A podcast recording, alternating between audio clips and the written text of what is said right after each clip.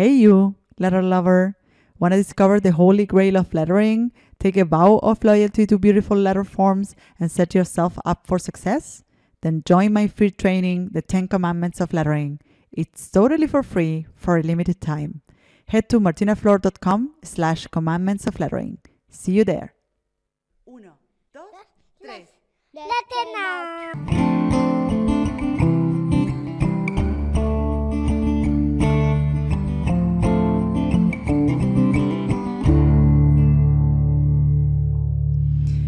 Welcome, everybody, to Letter Now, a podcast where we nurture the creatives, illustrators, designers, and makers of tomorrow today.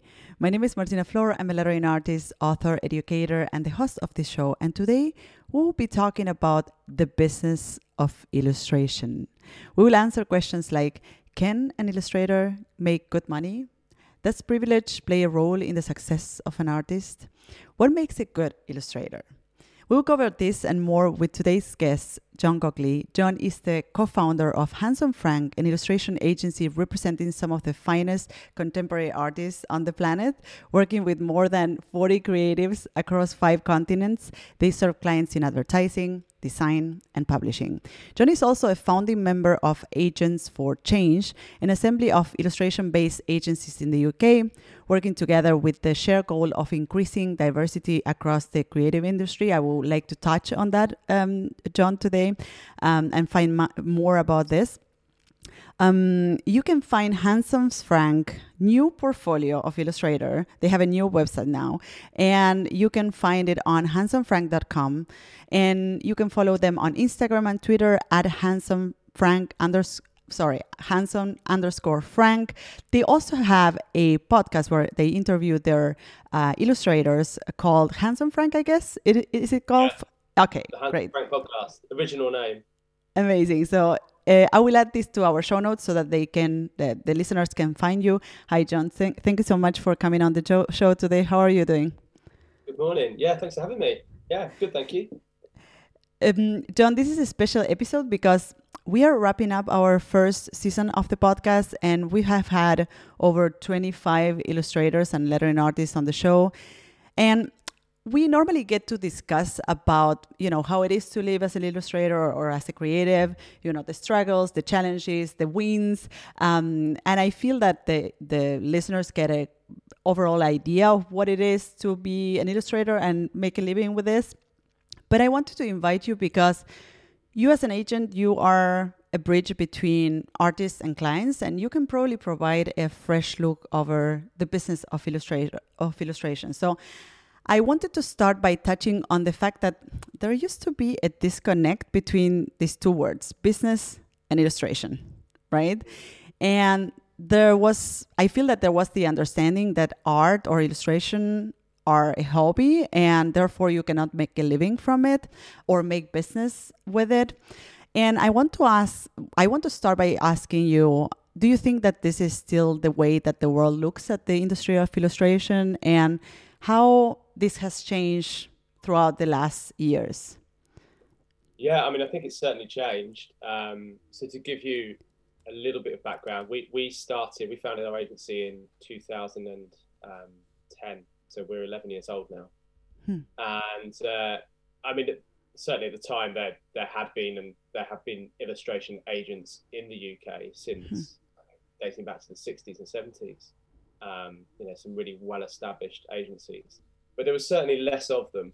Um, and I think maybe at that point there was a, a, almost a sense that there were people who had an agent and they were the professionals, and then there was just everybody else. And from the outside, you know, perhaps illustration was perceived as something more of a of a hobby or a pastime, um, which is really unfair, and it's quite it's quite hard to really work out why people have that perception.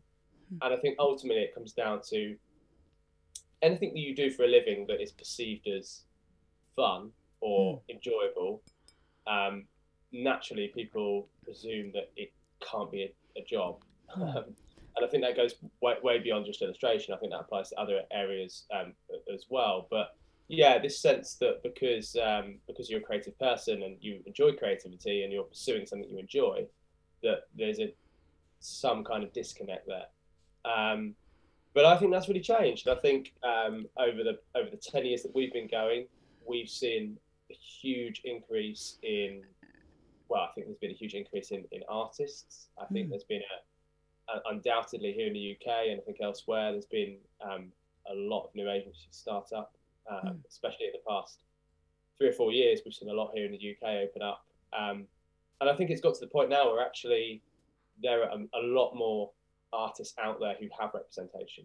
Mm. So a lot of illustrators now seem to have an agent. Um, you know, whenever I, it's, it's, it's quite rare these days. I, I find a new artist um, and, and look and I haven't got representation. Mm. Um, so I think that has helped to kind of professionalize our industry. And I think the, um, yeah, the, the sort of increase in the amount of people with an agent and the increase of agents has helped to kind of reclassify illustration a little bit and, and allow people to take it more seriously as a as an, as an industry. Yeah, that, that's interesting. Also to hear that there's more agents out there because there's, a, I feel that there's the perception that there's a lot more illustrators or artists or creatives out there, and there's a lack of agents that can represent them. Um, so it's it's good to hear that there is actually um, more agents out there that are willing to represent this new batch of artists that are new to the industry. Right? Yeah, absolutely. Yeah, there seems to be a real new wave. I think it's really exciting. One one of the things that we're going to talk about later is um, Agents for Change. But mm. one of the great things about that is I've got to meet and talk to and um, you know learn from lots of young up and coming agencies that have set up in the past two or three or, or four years. Um, and yeah, there's a lot of them, especially here in the UK, I to say. And um, you know, we're we're kind of where we're at now. We're not. I think when we started out, we were kind of um, there was the established agencies here, and then we came along and and perhaps did things a bit different and, and, and mixed it up a bit, and we were kind of, I guess, the new the new kids on the block. Um, but we're you know we're now we're now 11 years old, so we're yeah. not we're not like the, the young startup anymore. Mm. Um, I think we're kind of we've moved into that sort of more established role. Um, but yeah, it's great to see new agents coming through, and and I, I really like it. I think it, it keeps us on our toes. It's really interesting to see. It's really interesting to see different approaches, um, people coming at it from a slightly different angle, and uh, yeah, I'm, I'm I'm kind of all for it. I want to I'm making a note on agents for change because I want to go back to that later on on the show. But um, I think what you just said is a perfect segue to understand a little bit of why why you started doing this. Like, why did you decided to go out represent other artists out there? I mean, yes. I mean, to, to give you a, a, brief background of me, I've, I've never been an illustrator. I've never studied art. I'm a. I mean, I never went to art school. I'm a bit of a, a a, a fraud, really.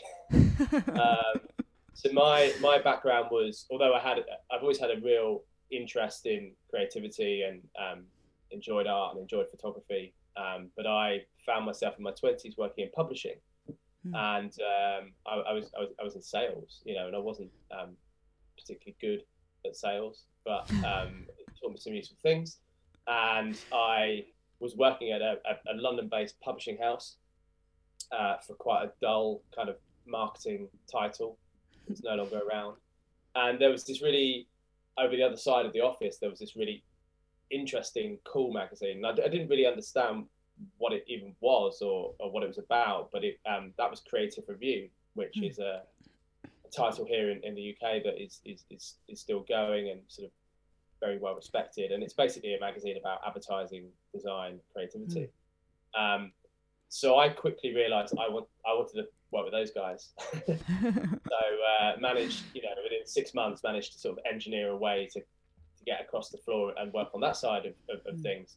And I spent ten years there, and I learned uh, an awful lot about, well, about commercial side of, of business and, and sales and, and how to run a business. But I also learned an awful lot about creativity, advertising, the design industry. Um, so when I left there, I was I was commercial director of, of Creative Review and their co- conferences and everything that they did. And um, one of the last projects I worked on in the last year or so was was a thing called the Illustration Annual, Hmm. um, where we we kind of ran this special edition of the magazine that was all about promoting illustrators. Um, and the idea was that illustrators would, um, would would pay to be in this, to enter into this competition, and then the best work would be published. Um, and what that led me to do was literally pick up the phone every day and call 40 or 50 illustrators and talk to them. Uh, and the first thing they said to me was, "Why are we going to be? Why do we want to do that? Uh, and, and we haven't got any money, and you, you know, you're really trying to trying to make money here out of the wrong group." Hmm. Uh, but also, I got into loads of conversations with them about about their, their business, their industry, what they needed, Hmm. um, what they were, were were looking for, and that essentially was the catalyst for me. And I, I, I met through that process. I met lots of illustrators, and the common theme for me seemed to be that there were lots of brilliant artists out there that either weren't great at the business side or, or, or didn't want to be, you know, didn't Mm. want to invest their time and energy into that side of their business. And that made me think, well, actually, maybe there's there's room for us um, to set up an agency. Hmm. Um, at the time, also, I have to, you know, confess, um, some of my biggest clients were other London um, illustration agencies, you know, sort of well-established ones. So I had an idea of how their model works, and I, I, I spoke to them, and I kind of, you know, I, I, I just had conversations with people and, and tried to work it out. You know, there was no there was no resource, there was nowhere to go online, you know, there's no qualification, you can't go to school and study how to be an illustration agent, there's no book. Um, so I started to piece it together. And at that point, um, I approached Tom, who's my cousin, and uh, he was working in advertising, and he's a web he was a web developer at the time. Hmm. And I said, look, Tom, I've got this idea, but I, you know, I need a website. Um, you know, you're my cousin. so we had that conversation and uh, we sat down and, and started talking. And the more we talked, the more we Mm. realized that actually, if we come together on this, Hmm. we've got a much better chance. You know, my background was publishing, um, design, and sales, but Tom's background was was advertising, and Yeah. he was a creative. So we kind of felt that between us, um, we had a much better chance of making it. So yeah, that was the start really, and um, and we set up the agency, and we, we kind of we, we came to it with a slightly different approach to some other agencies. I think we Hmm. um, right from the start we, we we realised that we didn't want to be make ourselves exclusive. We felt that was a slightly outdated and unfair system of working. And what I mean there is is our artists are exclusive to us, like we're Hmm. their only agent, but we allow them to work with people outside of what we do. Um, and I think at the time we were one of the first agencies to do that, and Mm. I still don't know how many do that to be honest. So our- ethos has always been that your agent should find you more work. They shouldn't just take take income that you're already get, going to get. Hmm. So if a client comes to you off your own back, Martina, you know you know this very well. If somebody comes direct to you and you want to handle that, then that's absolutely fine. But what we want to do is find you more work on top of that. Um, and I think that that was you know that was kind of our USP at the start. You know we we, we never charged our artists anything. We didn't cost them anything, and we didn't take anything from them. You know the only income, the only um, commission we ever took was from the work that we found. Um, and I think what that allowed us to do in hindsight is, as a startup, we were, were able to have conversations with people and sign artists of a really high standard Hmm. because we were offering them something new. We were offering kind of a fairer deal, um, and we had nothing to show for it at the time. You know, I'm very grateful to the people that kind of took a punt on us because at the time we didn't even have a website. Um, but people bought into that idea that we were trying to slightly change the model, um, and that was that was really the start. Sorry, that wasn't a very short answer. That's that's interesting because you sort of set some new standards for the industry, and this is what actually allow you to have conversations with um, with high high standard artists or high range artists, right? So, and the a follow up question here will be: Okay, you decided you decided to start this um, illustration agency, and how were the first step towards finding the first illustration uh, illustrators because I I can imagine that someone listening right now, or your insights could be useful for someone listening right now who is looking for an agent.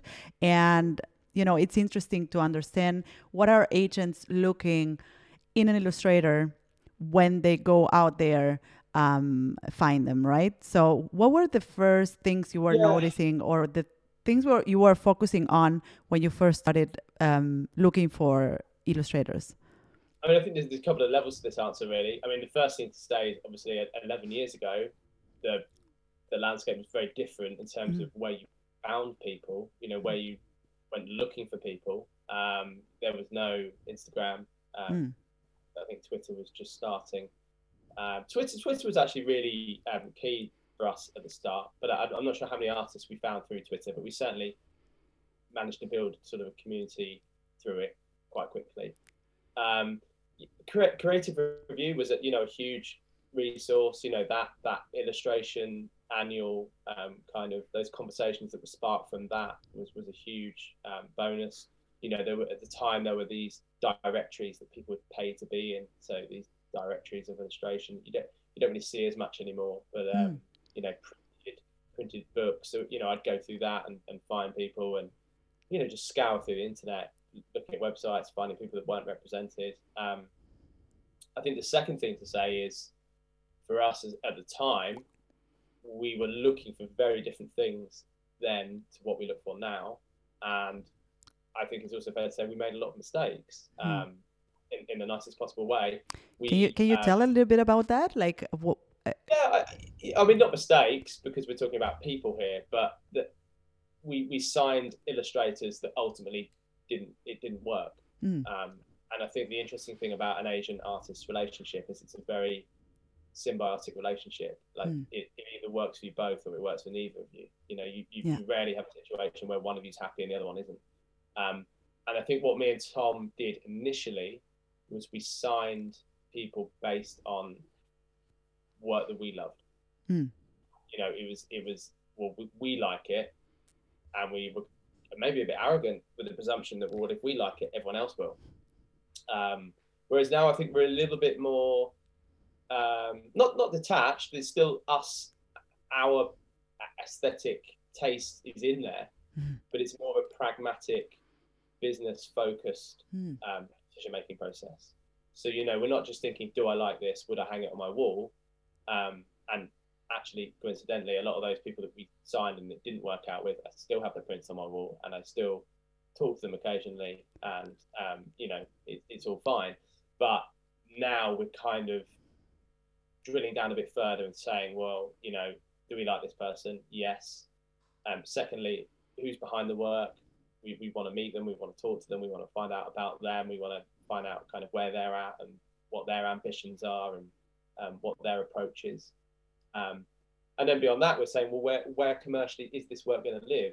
You know, mm. it's, it's well and good having a, a beautiful portfolio of work on your yeah. on your website, but if if this if you're not talking to, you know, if you're offering something to your clients, your clients can't use or, or don't want, then it's again, it's not going to work. So yeah, we're a lot more commercially minded. You know, Tom Tom has this thing he calls the logo test. You know, he'll look at somebody's work and he'll kind of, you know, cover over the corner of the page and think, well, what logo could sit there? Who, which brands do I see this working with? Mm. You know, where, where would this live in the ecosystem of, of our clients on what platforms, you know, to what end?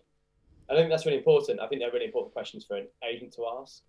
And I think they're equally important questions for an artist to ask. Totally. You know, mm. when, when, when you're creating something, when you're making something, and there's nothing wrong with making something purely to please yourself, but that's probably falling more into the world of art because mm. you're creating something for yourself because you want to and you're putting it out there and hopefully somebody will buy it. Mm. Whereas commercial illustration is more about, okay, I'm going to think about where I want to work, the kind of clients I want to work with, what those clients want, and I'm going to put that in the shop window and show that I can deliver that. Mm. I think different. that that's a great insight on uh, thinking you know also for illustrators as you said like thinking you know where can my my which which which brands can my work coexist right and this is also a great insight for you to look for those brands when when you're looking for clients as well identify which clients can really uh, resonate with the kind of work you do so John, as you know, this is a listener driven show. So I'm looking forward to hear more of these insights uh, as we go down the questions we have.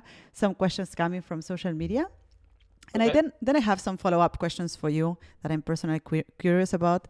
Um, our first question is from Owens on Instagram, and Owens is asking, how do you price a job? And John, I know this is a very big question, uh, but I think it is, it is, a relevant one. I got a lot of questions related to this topic. So, um, and I actually saw a similar question on the frequently asked questions on your website, on Handsome yeah. Frank's new website.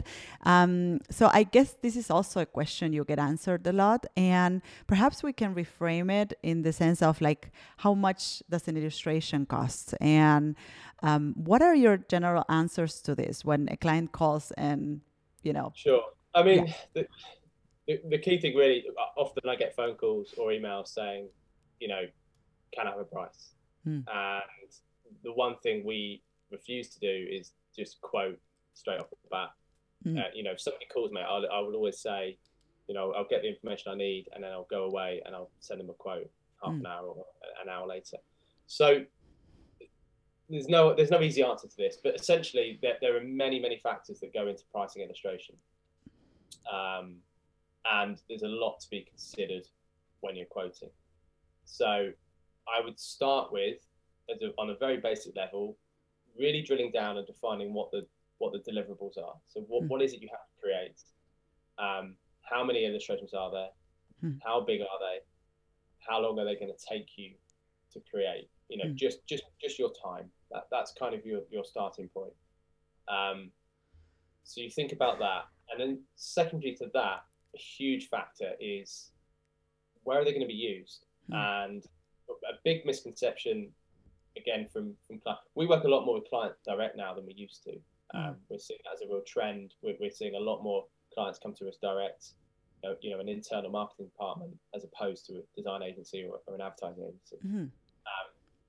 And as a result of that, people who haven't commissioned illustration before or aren't used to doing it aren't familiar with how it works. And the way it hmm. works for us and, and you know, kind of the industry standard and the best practice is when somebody commissions a piece of illustration and they pay for it, they don't own it.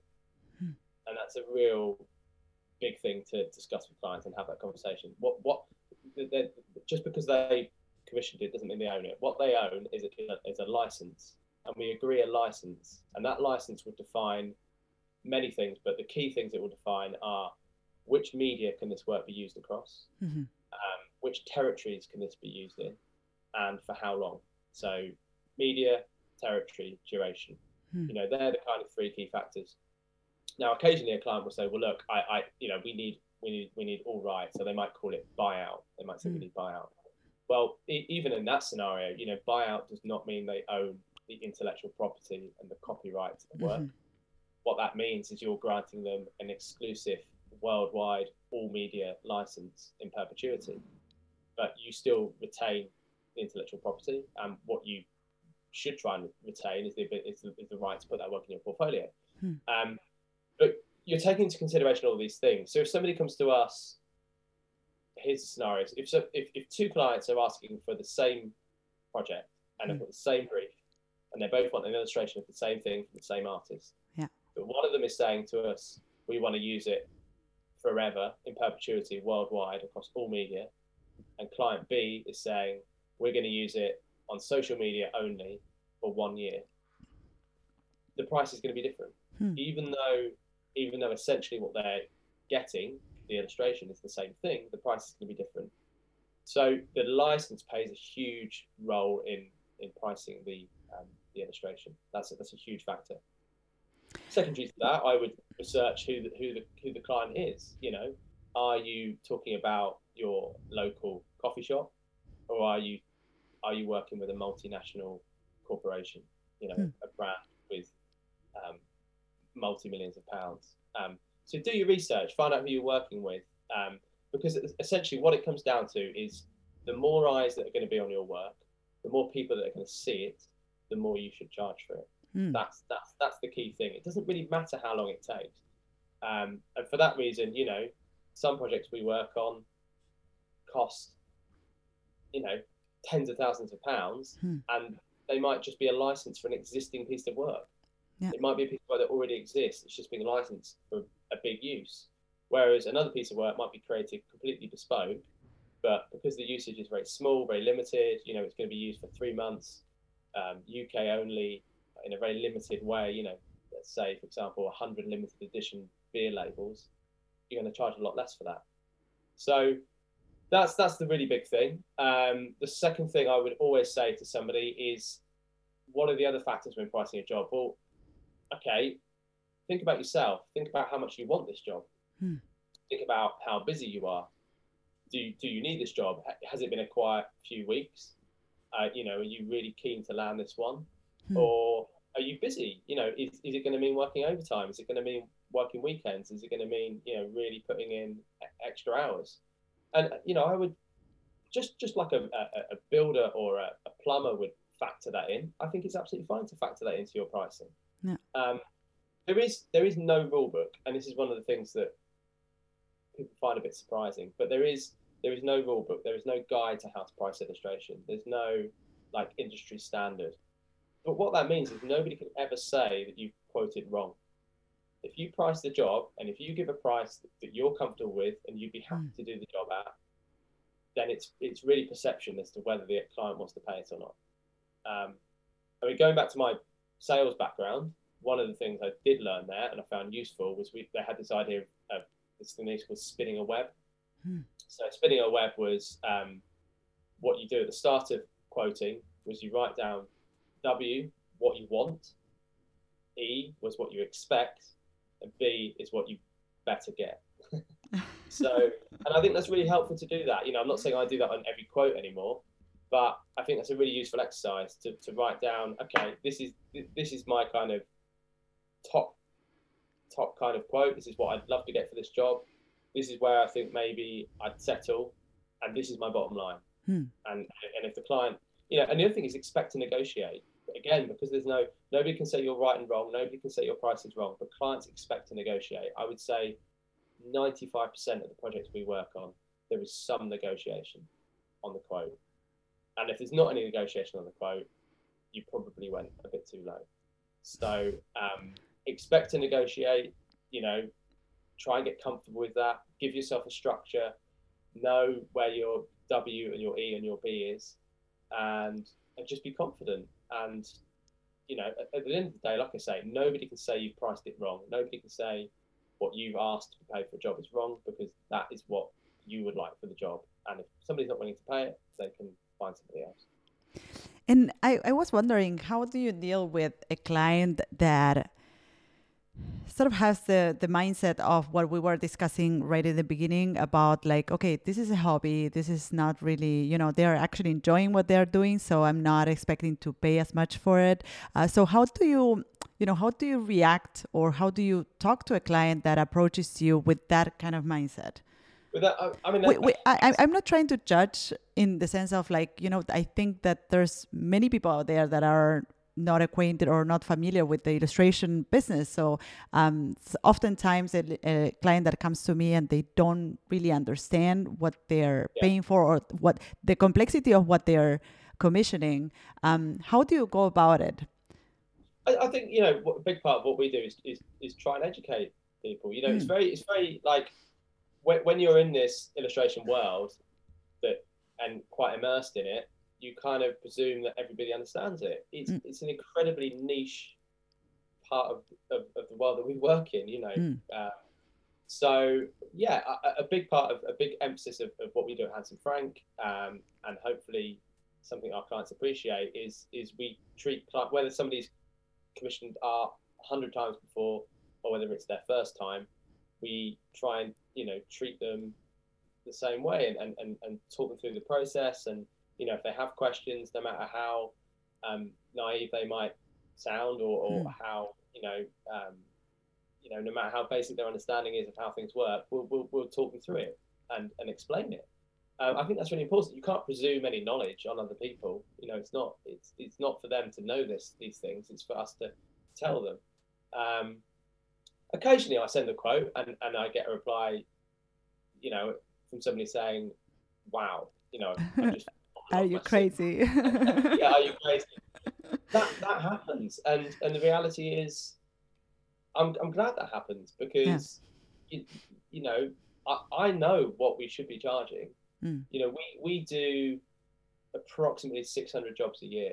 Mm. Um, so we've done we've we've done over 6,000 jobs now, ranging from the the smallest projects mm-hmm, yeah. to, to you know really huge multinational um, global branding projects for, for you know FTSE 100 companies. So we see the full spectrum of pricing. Hmm. And, and, what's what's really helpful for us as agents is because we're pricing every you know we, we probably price uh, for every job that comes in we probably send five or six quotes that don't come in mm. so you know that's the and that, that's not because of the price that's because of so many factors you know that's because sometimes artists are busy or unavailable or they don't want to do the job or you know there's so many factors as to why a project happens or doesn't. But what it allows us what it gives us the access to is, is this huge amount of data where we can look at it and say well look there's there's 600 jobs here. You've asked me to quote on something that actually is very similar to a project we did three months ago or six months ago and that and i know what we charge for that and that gives me confidence that i know what this job's worth um, so I think that's what why having an agent is helpful, and I think that's why it's harder as an individual because you, you have less opportunities to quote and you have less of a of a data collection sample to refer back to as an individual. Yeah, and I think like listening to these numbers, you know, you just mentioned like we quote or we we do 600 projects per year. I think listening to this number is also I would say something to look forward to for someone that is listening and is, you know, has the. We often hear in the podcast that there's the perception that the market is oversaturated and everyone is, or new illustrators or newcomers are worried about, like, hey, is there a place for me? in this industry? Is there too many people out there, too much competition? And listening to the numbers that you're throwing of all the jobs that you, as an agency, uh, quote per year, um, gives an understanding of how much work there is out there and how much oh, demand yeah. as well. And I think it's really grown. I think um, I was having this conversation yesterday. I, I, think what we've seen over the past four or five years is the number of brands that are utilizing illustration mm. and putting it into their brand guidelines and having it as some element of touch point of what they do visually has increased hugely. Hmm. You know, I would say 10 years ago when we started out, it was there weren't that many brands that were illustration led. You know, there were some really bold, you know, the usual suspects that used illustration really well and, and everybody knew who they were. Hmm. But that's increased hugely. So that's one thing. I think what we're seeing is a massive increase in the breadth and types of, of clients that are considering illustration. I think the pandemic, in a funny, kind of strange way, has, has been good for the illustration industry because what it meant is a lot of brands that previously relied on photography mm. and live action couldn't mm. you know, they couldn't do photo shoots they couldn't they couldn't film so we we found ourselves picking up briefs that were originally supposed to be live action and we were making animations or you know we were being sent briefs to illustrate that were supposed to be photo shoots um, and what that meant is even now things are getting back to normal and people, clients can do photo shoots. They have thought about illustration. They have considered it. They've looked at mm. it. You know, they've, yeah. they've realised that maybe there's a place for it within their brand identity. Um, so that's really heartening. Yeah, I mean, all I can say is, um, yes, there's a lot of illustrators out there.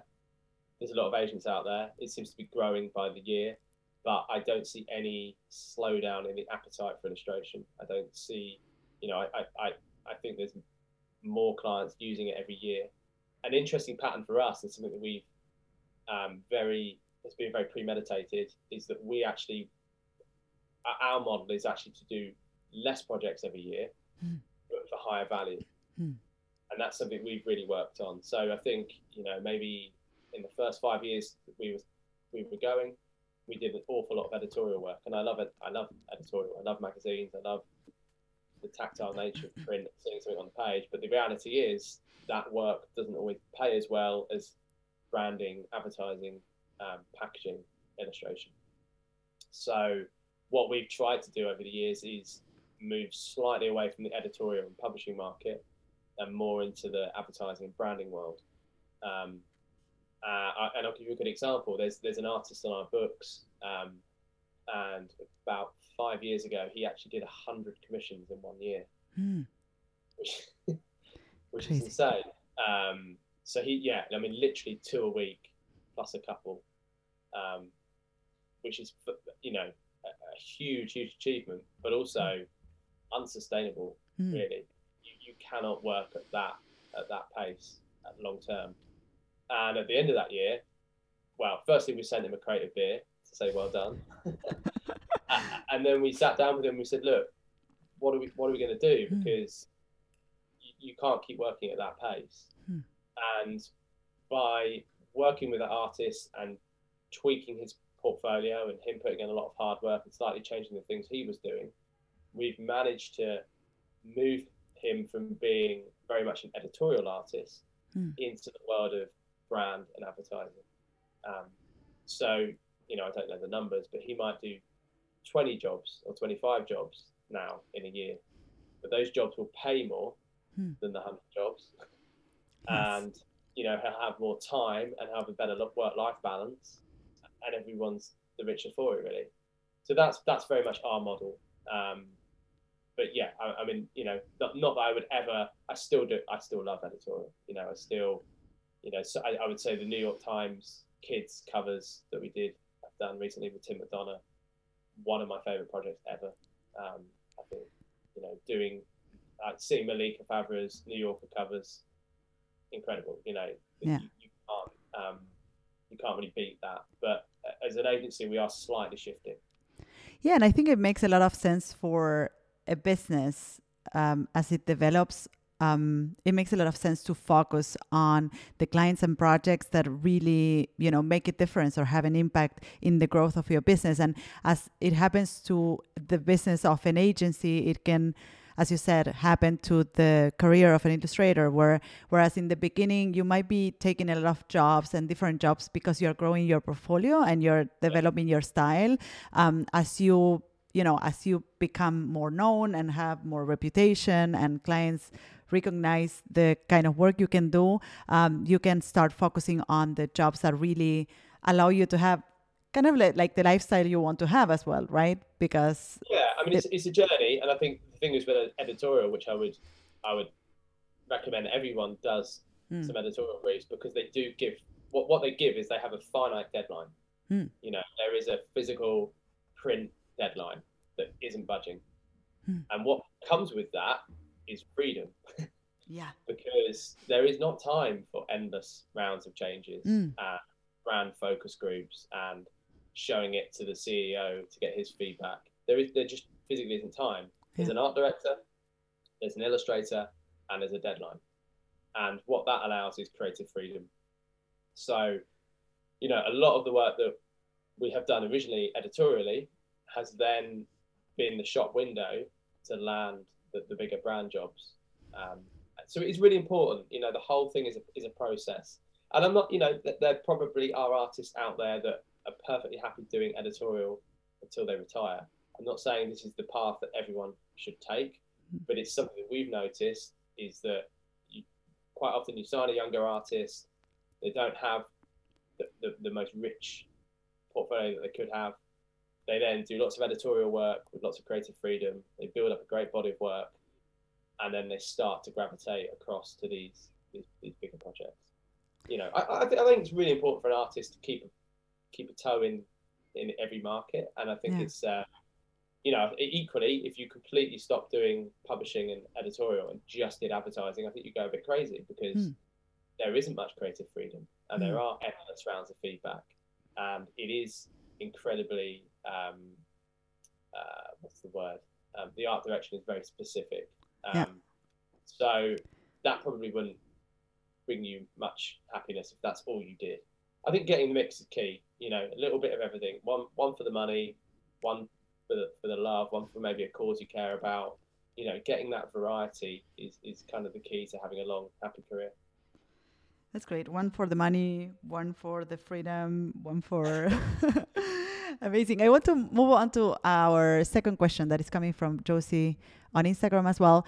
What would you what would be your advice for a new artist in a competitive world? And I think this is a great question, and I know that it can help many of our listeners shape a distinct identity as creatives. Um, so, what do you do you think are the things that make an illustrator or an artist stand out? And perhaps you can also answer in terms of not only perhaps the technical aspects of their work, but also, you know, their personal attitude towards work or um, their personality. Yeah, I, I, mean that's huge. That's huge. You've, you've hit a point there. I mean, I mean, yeah. Look, style is hugely important. You need you need a style that's that stands out, that is original and, and unique and ownable. Um, I think if you look at all the most successful artists, you look at their work and you know it's their work. Mm. Um, you know, that's that's kind of the X factor that, that people that really succeed have, but that's very hard to get to. Um, secondly, obviously, you need to make sure it's commercially applicable. We've talked about that. Where where's it going to live? You know, who's going to commission it? Mm. Who's it for? Where, where, where, what's the natural home for it? Um, but yeah, one of the things me and Tom, you know, really believe and push is that you, I mean, you can have the most wonderful portfolio of, you know, beautiful imagery, but we need to dig a bit deeper. Really, we need to know how that work was created. Was it created under any pressure? Did you have six months to create that image mm. and creative freedom that you could dream for? But but can you do that under pressure? Can you do that, you know, in a week when the pressure's on? Um, again, like your work will take you so far, but your your attitude and the way that you work with clients and the way that you take feedback and respond to feedback, mm. the way that you're able, you know, I think a massively underrated skill for an illustrator is communication and how they communicate their ideas. Mm-hmm. Um, and again, one of the things that we've noticed is the role of the, the art buyer or the specialist um, art buyer within a, a, an ad agency is, is, seems to be going away a little bit. And what we're seeing is an increase of working with marketing people, marketing directors, marketing managers, client mm-hmm. direct. And the, the big difference there is that they are less um, experienced at communicating what they want visually. Mm-hmm. So that that skill gap is falling to the artist. Mm. You know, the artist has to be able to communicate what they're going to do. Essentially, the person commissioning the work needs to feel confident and secure that they're going to get what they want, and the artist needs to be able to communicate to them what they're going to do, so there's no surprises. So communication is really important. Um, presentation of your work, you know, how you send your work across, how you um, put it together. You know, do you just sit, do a quick pencil sketch, take an iPhone photo, and email it across? um, or do you put together a PDF mm-hmm. with your your brand and you know what volume of the um, of the project this is and you know your ideas and are you dropping in work there that shows them it actually shows them what the leap will be from the draft to the main you know all you know martina you're you're great at this you know the way you present your work the way you think about your brand the way you every touch point of what you do feels like it comes from you Mm. And I think that's really important. And again, I think all the most successful artists do that. So that level of professionalism. And again, if we're going to get away from this idea, this wrong idea that illustration is a hobby or something that people are doing for fun, then act like it's a business and mm. present it like it's a business and be professional. Um, hit your deadlines, be on time for your conference calls, present your work well, label your files correctly, um, you know, they're they're they're the they're the kind of little details that people think are less important if the work's great. Well, actually, they're just as important as the work being great. You know, they're really really key. And if you're going to have a long career and you're going to have clients that are going to come back to you time and again, keep using you, they're the things the client is going to appreciate.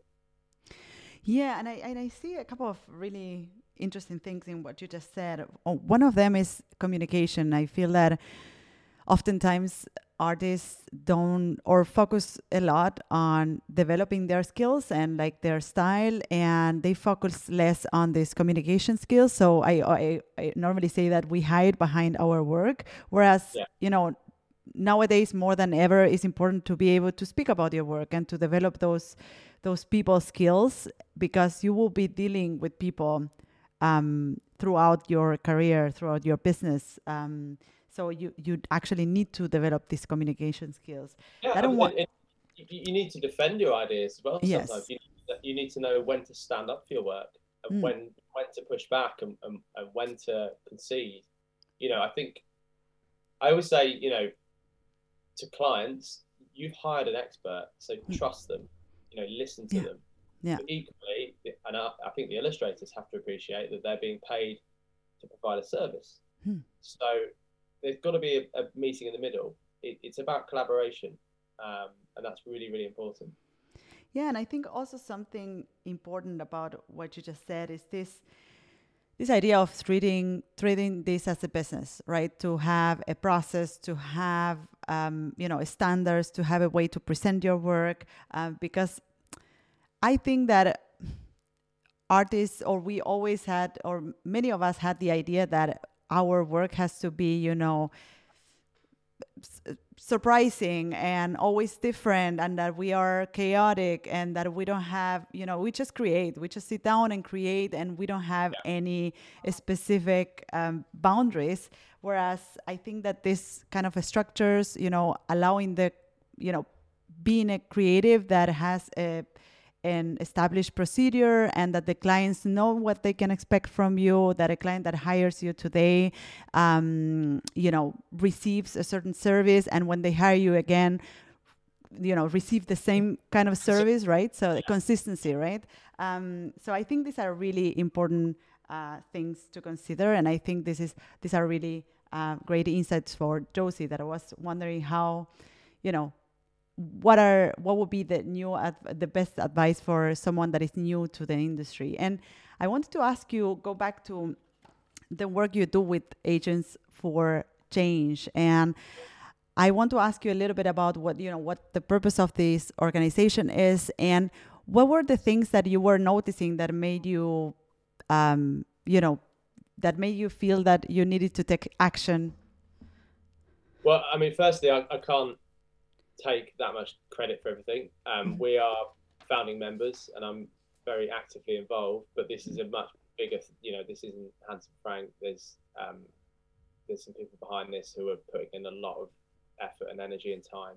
Mm-hmm. Um, so, but it is a really, it is a, a real coming together, and I think it's. Um, I mean, obviously the the Black Lives Matter movement um, was kind of a catalyst, um, and I think every industry was suddenly asking questions of themselves about diversity and, hmm. um, and you know, and, and, who they were working with. Um, the question was all, also being posed by clients all of a sudden. So hmm. clients have never really been that interested in who creates the work, who's hmm. behind it. You know, they've, they've been content to commission an illustrator based on their style alone, really, and, and never really cared for who who's behind the work. Um, but that's that's changing, and I think that um, that movement is something that we wanted to recognise and um, try and foster within our, like I say, our kind of niche little community. So, um, Agents for Change is, uh, I think we have about 20 members now, um, all currently UK based illustration agencies. And we are coming together on a bi-monthly basis to basically to, I mean we've just we've just officially founded um, a community interest company so we're now kind of official. Um, and our remit is to increase diversity within the illustration world. Um, and that is you know that's not just ethnicity. We're, we're obviously looking at um, you know sexuality mm. disability learning difficulties um, ageism, and just kind of holding ourselves accountable for how diverse we are as, as agents and, and looking at who we represent, but also trying to promote best practice in the industry. Hmm. So encourage clients to ask the right questions and to hire artists for the right reasons. Um, and then we're very conscious of the fact that, you know, currently the people we represent is, is kind of a mirror of who's out there. Hmm. And if, if there aren't enough people out there from minority areas of, of, of communities, then why is that? And a big part of that, we think, is that people aren't getting opportunities. So we're also looking at how we can help the education system, how we can encourage people, whether it's people of color or, or people with disabilities, to consider illustration as a career. Um, so we're doing kind of lots of um, portfolio workshops. We're also talking to um, successful illustrators and doing kind of Q and A's with them and, and, talking about their career path and the challenges they faced and how they got to be doing what they're doing. Um, so yeah, it, it, I mean, it's we're under no illusions. Hmm. Um, it's we're not going to change things overnight, but I think it's great. I've, I've never known our industry come together like this it, for a common cause hmm. with so much enthusiasm and um, yeah, just a sense that of trying trying to help. Um, and I think over time we can make a difference. You know, um, it's it's a small industry, um, but between us, we represent a lot of artists, and if if, if we're taking action and holding each other accountable, and we're also going out there and promoting our industry and talking to the next generation of potential illustrators and and making them aware that this is a potential way to earn a living if that's something they're interested in. Mm. then things will change. And just to wrap up this question what do you think we will see happening more in the industry of illustration? Um, in which direction do you see the industry developing um, well uh, we're seeing a lot more motion um, mm. and i think that is a direct i mean one of the big things of the pandemic was you know, less out of home advertising, less billboards, less bus shelters and everything else, more bespoke social content. You know, mm-hmm. obviously the natural reason for that is we're all locked in our houses, staring at our phones all day. But um, that, even though things are opening up, that hasn't really gone away. Um, so motion is is really key, I think. And I would say to any illustrator, um, even if you don't know how to animate or you don't want to animate, just be aware of how your work could animate hmm. and maybe try and collaborate with and work with an animator to put that in the shop window because all, all animation sorry all illustration can be animated hmm. but it's that classic thing that a client won't realize that until they see it so try and get some motion into your portfolio um, show that that's kind of in your locker even if it's not you doing the animation it's it's a third party just show that it's, it's possible um, and then yeah, I'm, I mean, I'm really excited to see where um, you know where kind of the metaverse takes us, and um, you know Oculus Rift and um, painting in 3D, you know, virtual stuff. I, you know, where are we going to be in 10 years? I don't know. You know, it, it's a really interesting time. You know, obviously we've got this NFT movement, which is, um, you know, very contentious uh, for, for, for environmental reasons, but it's interesting to see stylistically where that's going. Um, so yeah, I mean, I, I think everything's going to flip on its head again, and we'll probably be back here in ten years' time talking about different social media platforms and different ways of working, and and you know, I think we we will always be led by our clients really and what they're asking for. You know, mm. it, it, as soon as our clients start asking for something, we evolve and we hmm. find out about that and we educate ourselves and we start to offer it. That's, that's the way it's always worked. That's great. John, we're moving on to our last section of the podcast, um, which is our story time section. Uh, we all love stories, and in this section, oh, we want. we want to go beyond the perfectly curated lives that we normally share on social media. So we want to really hear like real, real stories, and we want to hear about the biggest challenge or failure as an agent or as a person and how that impacted your work and career or the work of those that are around you. Is there any story you would like to share with us? Um, I, I would say, um, so I would say there's an expression that you don't learn anything from success. Mm. And I think that's really true. And I think we've been luck- very lucky with Handsome Frank because by and large, it's been successful. Mm. Um, but about four years ago, I started another business, Hmm. and uh, completely unrelated. And it, I was um, I was brewing brewing beer. I started a craft brewery Mhm. um, because I like beer and I was interested in brewing, and um, I was really interested in kind of the branding side and how to market it. Um, and ultimately, that business didn't succeed, and we closed it. We had a lot of fun. Hmm.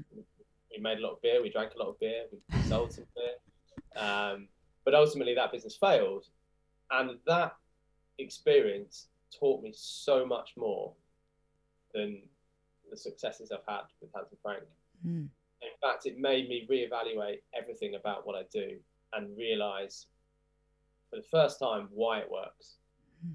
Because if something goes well, you don't really think about why it's gone well. You just Hmm. presume, you know, it's all down to you. Um, but, you know, for the first time in my life, working with tangible products, working with physical ingredients, working with um, other suppliers and supply chains that were less reliable, having to store things physically. You know, these are all factors and issues that, that in, in our business we don't have to deal with. Hmm. Um, so that was a huge eye opener for me. And, and the, the other thing uh, I took from that is um, I think I learned a lot about criticism and, and feedback and actually how personally you take it.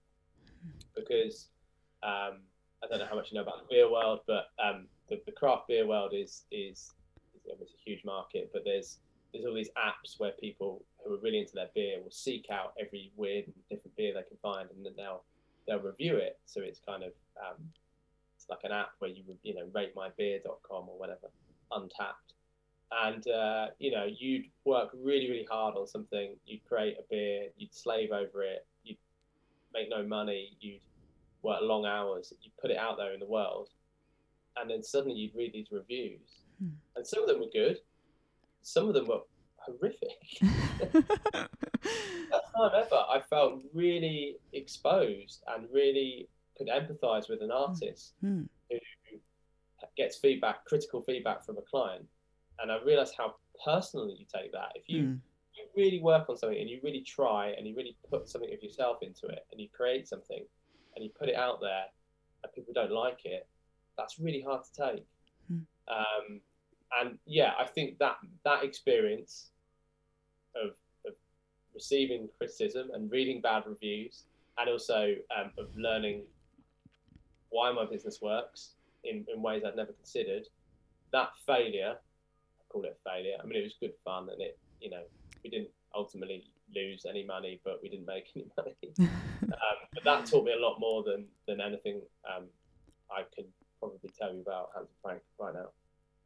and it probably also confirmed that you know you were doing great with with your other business with Handsome Frank like hey th- this is why it works This works, yeah, and, Yeah. and also, you know, I think my natural as a as a person, my natural inclination is always what's next, what's new, where. Mm. And actually, for the first time, I was like, "Whoa, just you've got a good thing going. Just Mm. concentrate on that." And um, you know, there were there many directions we could go with Handsome Frank, um, but we resist that. We'd like to keep our offering kind of simple in a way, Mm, mm. um, just concentrate at being the best illustration agents we can be. We don't want to become a production house. You know, we don't want to um, suddenly start selling merchandise and having a shop and having all these extensions. You know, we just want to be the best at what we do and keep that offering quite simple. Um, so again, I think that was a, an eye opener.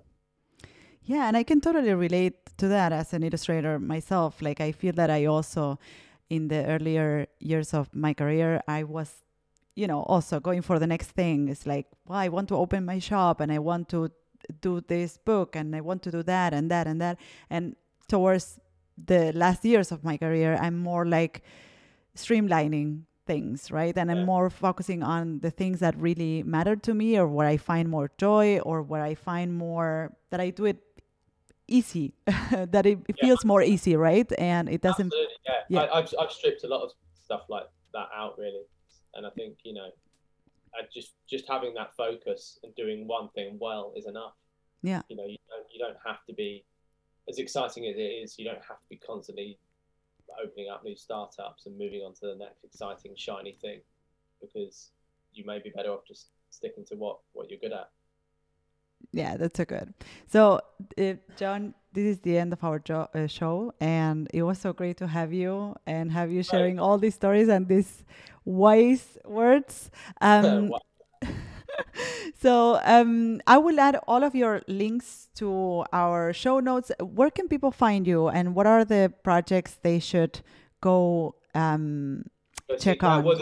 Yeah, I mean the big the, the, big thing for us, we've just launched a new website, um, which is handsomefrank.com, um, and that is a big step up for us, I think, in terms of the way it houses all of our content. So if you don't know us, um, you can go on there and just look at our artists and use it as a as a kind of resource tool to find illustrators. But there's a lot more content on there. There's um, there's a whole series of short films that we commission, um, artist films. There's a there's a podcast series. We just released our eighth episode of that. Mm-hmm. Um, you'll find kind of project case studies, but also thought pieces about the industry. There's a um, there's a, an article on there about um, Instagram and, and and the algorithm and how um, that affects illustrators. There's an article on there about illustration and, and, why it's not a hobby, something we've touched on today.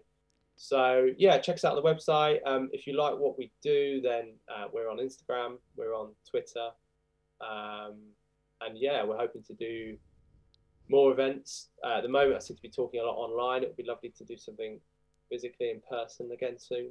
Um, but yeah, follow us on social media and you'll kind of see what, what we're up to.